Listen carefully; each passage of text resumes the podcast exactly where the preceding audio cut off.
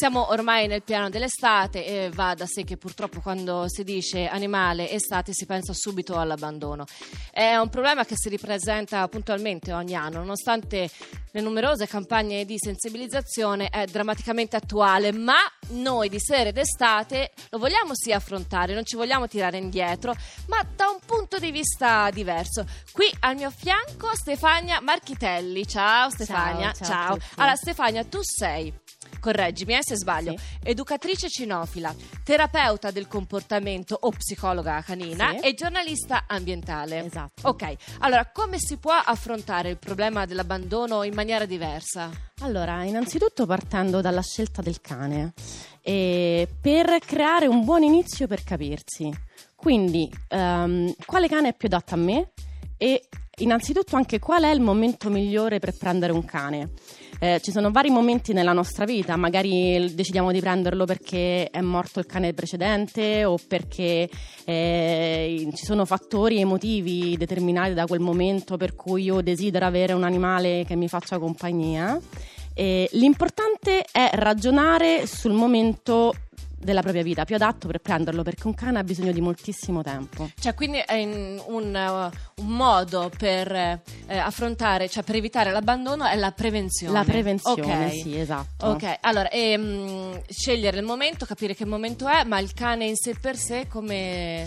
Allora, eh, innanzitutto bisogna anche ehm, cercare di capire quali sono i parametri ehm, su cui, mm, eh, a cui affidarsi per prendere questo cane. Sì. Ad esempio, il nostro stile di vita. Sì. Eh, una persona che è molto attiva magari eh, non si troverà benissimo con un cane, ad esempio il bulldog che è un sedentario e che magari non ci seguirà a correre nel parco. Sì, ecco. Al contrario, magari una persona che è abituata a stare sul divano a guardare la televisione è meglio che non scelga un border collie o un malinois eh, che sono cani molto molto attivi, cani da lavoro e che molto probabilmente non faranno altro che muoversi dentro casa e è molto probabile che se non gli si dedica il giusto tempo eh, diventino dei mostri distruttori del divani e quant'altro. Senti una domanda un po' provocatoria. Tu mi stai facendo degli esempi però di eh, razze dei- di cani ben precisi. E quando si tratta di meticci? Allora, eh, se si sceglie giustamente di andare al canile a, a prendere un cane, eh, sicuramente lì si verrà aiutati dai volontari, da chi ci lavora, eh, per eh, capire anche lì quale sarà il cane più adatto per noi, per il nostro carattere e per il nostro stile di vita.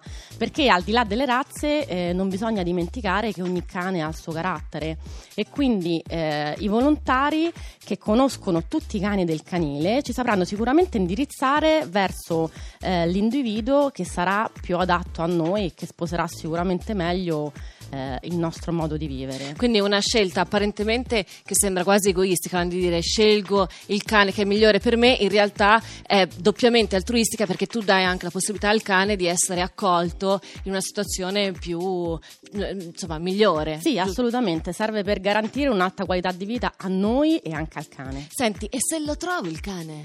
E se lo trovi eh, lo prendi eh, in caso si abbia la possibilità, dopodiché uno si può rivolgere a un educatore cinofilo per capire almeno le basi eh, di come comunicare col cane e, e vivere con lui. Quando si dice eh, abbandono di animali si pensa subito al cane perché eh, nonostante le mode rimane sempre l'animale più amato dall'uomo. Allora, un modo efficace per prevenire l'abbandono, dicevamo prima, è chiedersi quanto, cioè quando si decide di adottarlo, quale sia il cane migliore per noi, no? Sì. Anche per, eh, per iniziare insomma al meglio questo rapporto di accoglienza reciproca. Perché molte volte appunto tu dicevi si abbandona perché non si è in grado di gestirli. Sì, si hanno problemi nella gestione, la nostra vita diventa un po' un inferno nel momento in cui il cane giustamente ha un disagio e alcune persone non sapendo che fare L'abbandono, La- la- sì. pranico abbandono, è una cosa che Sì. poi scatta anche molto spesso fra gli esseri umani, però loro non hanno i nostri mezzi per difendersi. Allora, partiamo quindi proprio da noi, da esseri umani. Qual è l'errore più grosso che facciamo verso i nostri amici cani? E purtroppo è quello di umanizzare il cane. Cane, cioè il cane eh, deve rimanere tale. E invece molto spesso noi eh, non eh, ci prendiamo la briga di eh, imparare un pochino anche il suo linguaggio e quindi di andargli incontro e fargli capire delle cose eh, neanche nel suo modo, ma usiamo solo e esclusivamente il nostro. E vediamo l'altro anche come se fosse un una persona e, e, molto spesso questo genera dei problemi perché eh, il cane interpreta poi a modo suo quello certo. che noi certo. diciamo e eh, spesso succede che nascono incomprensioni e da lì tutta una serie di problemi di relazione. Senti, ehm, quali sono i problemi comportamentali più comuni dei cani? Allora, vivendo in città, quelli più comuni sono l'aggressività verso gli altri cani, mm-hmm. l'aggressività verso le persone e l'ansia da separazione. Ah, come riconoscerla l'ansia da separazione? Allora, eh, l'ansia da separazione mh, mm, ha dei parametri ben precisi Innanzitutto il, um, l'insorgere del sintomo va da 0 a 90 minuti. Alcuni studiosi del comportamento parlano anche di 30 minuti. Per quanto riguarda la mia esperienza, eh, mi sento di dire che eh, il tempo è sì un elemento indispensabile per capire se è effettivamente ansia, ma è soggettivo e dipende un po' dal, dalla capacità del soggetto, del cane, di gestire lo stress. E, mm, ci sono anche alcuni eh, indicatori indicatori che ci fanno capire eh, che potrebbe essere ansia da separazione, ad esempio la distruttività.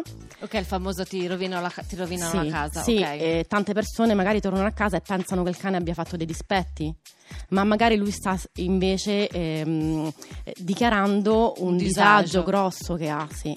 Eh, poi c'è l'abbaio e l'ululato, eh, delle ferite addirittura si può arrivare a ferite da leccamento, eh, eccessivo consumo d'acqua, eh, sì, bevono molto quando sono molto agitati e eh, da lì eh, il conseguente ritrovamento dei bisogni in casa. Ma è vero che il cane è lo specchio dell'essere umano? Cioè del suo padrone?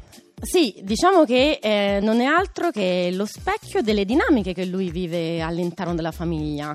Eh, molto spesso e, e, quindi se ci sono cani che manifestano un tipo di atteggiamento eh, barra un tipo di problema, è molto probabile che appartenga eh, tut- a, a, al sì, padrone, al sistema familiare. Sì. Tipo, per esempio? Sì. Eh, ad esempio, um, mi è capitato un caso di un uh, cane eh, aggressivo nei confronti della, di tutti i membri della famiglia, un cane piccino, un incrocio con un Jack Russell.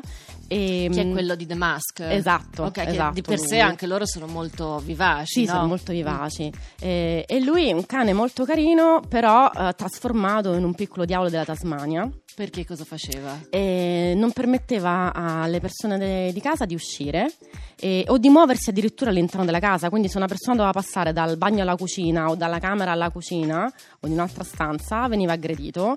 E, al punto che eh, quasi tutti e quattro i membri della famiglia, almeno una volta, sono andati al pronto soccorso per, per le ferite. per le ferite sì. inferte dal cane. Sì.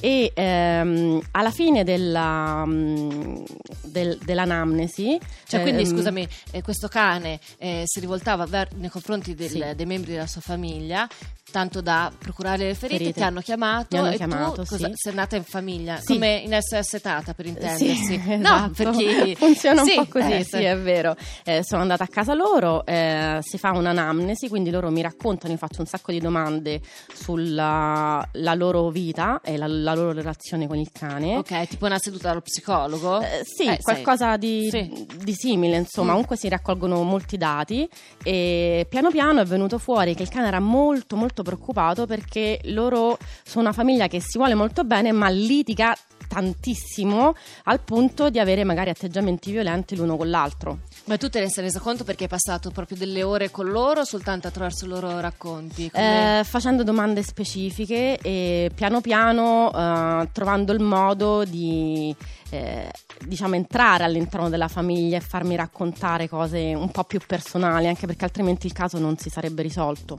Ok, e quindi questo cane, eh, cioè, tu mi hai detto che lui era spaventato, però deve morsi. Sì, perché quello che faceva era nella sua testa eh, impedire che un membro della famiglia incontrasse un altro membro e siccome all'inizio abbaiava solamente ma eh, veniva probabilmente ignorato, è passato a maniere un po' più forti, quindi per farglielo capire, per bloccarli, invece di abbaiare solamente andava a mordere i piedi. Come stanno adesso? Adesso stanno molto molto meglio, eh, abbiamo capito qual era la dinamica, eh, è stato impedito loro di litigare perlomeno eh, in maniera troppo violenta di fronte al cane. E, e, la cosa molto bella è stata che ultimamente abbiamo fatto delle lezioni sugli abbracci perché loro non non, non, avevano più nessun tipo di contatto fisico, nemmeno la mamma con le figlie. E piano piano adesso stiamo facendo queste lezioni sugli abbracci con il cane presente, in modo tale da uh, fargli vivere di nuovo delle esperienze positive, in realtà a tutti. Bene, ma quanto è conosciuta la figura della psicologa canina? Allora, non moltissimo, uh, poco. poco, sì. Quindi un mondo ancora da scoprire, sì, però sì, ci siete, sì. esistete. Sì, ci siamo, ci siamo. Grazie Stefania.